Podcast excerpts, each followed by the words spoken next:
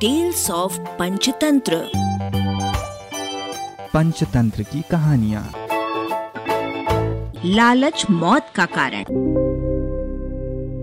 किसी गांव में हरदत्त नाम का एक ब्राह्मण रहता था। वो स्वभाव से बड़ा दयालु और शांति प्रिय था।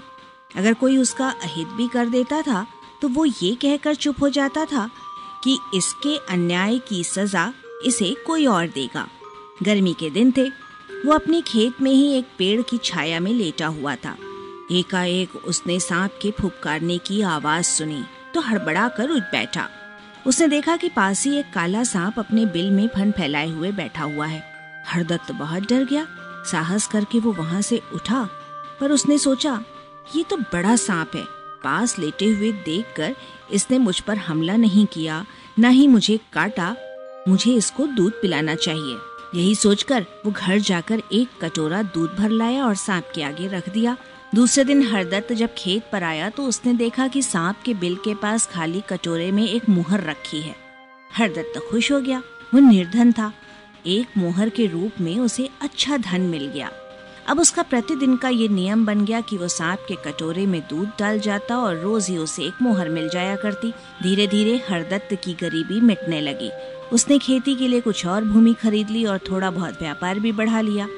हर तरह से अब हरदत्त संतुष्ट था। एक बार किसी काम से हरदत्त को दूसरे गाँव जाना पड़ा।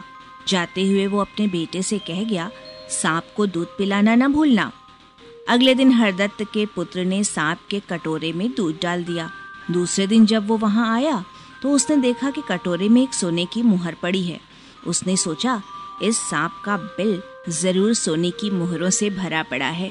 यदि इसे मार डाला जाए तो ये सारा खजाना अपना हो जाएगा। उसने एक डंडा लिया और उस पेड़ के पास पहुंचा। सांप ने डंडे को लिए उसके बेटे को देखा। लड़के ने डंडे से सांप पर वार किया। वो वार खाली चला गया। क्रोध से फुफकारता हुआ सांप फन उठाए आगे बढ़ा और उसने अपने विषैले दांतों से हरदत्त के बेटे को काट लिया।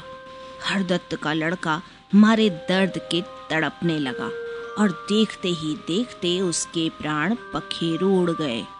जब हरदत्त लौटा तो उसने सारी बात सुनने के बाद अपना सिर पीट लिया, लेकिन अब क्या हो सकता था। बेचारा रो धो कर चुप हो गया। अगले दिन वो दूध लेकर फिर सांप के बिल के पास जा पहुंचा। सांप ने बिल के अंदर से ही कहा, हरदत्त, हमारी तुम्हारी मित्रता अब टूट चुकी है। तुम्हारे बेटे के लालच से ऐसा हुआ है। अब प्रयत्न करने पर भी वो जुड़ नहीं सकती। आगे से यहाँ कभी मत आना।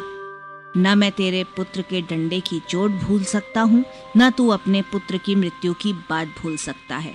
इसलिए तेरा मेरा ये मेल आगे नहीं चलेगा। अब तुम यहाँ से चले जाओ। बेचारा हरदत्त बेटे की मूर्खता पूर्ण लालच के कारण अपने पुत्र और एक अच्छे मित्र से वंचित हो गया। हरदत्त फिर कभी उस बिल की ओर नहीं गया। अर्पा रेडियो डॉट कॉम की प्रस्तुति।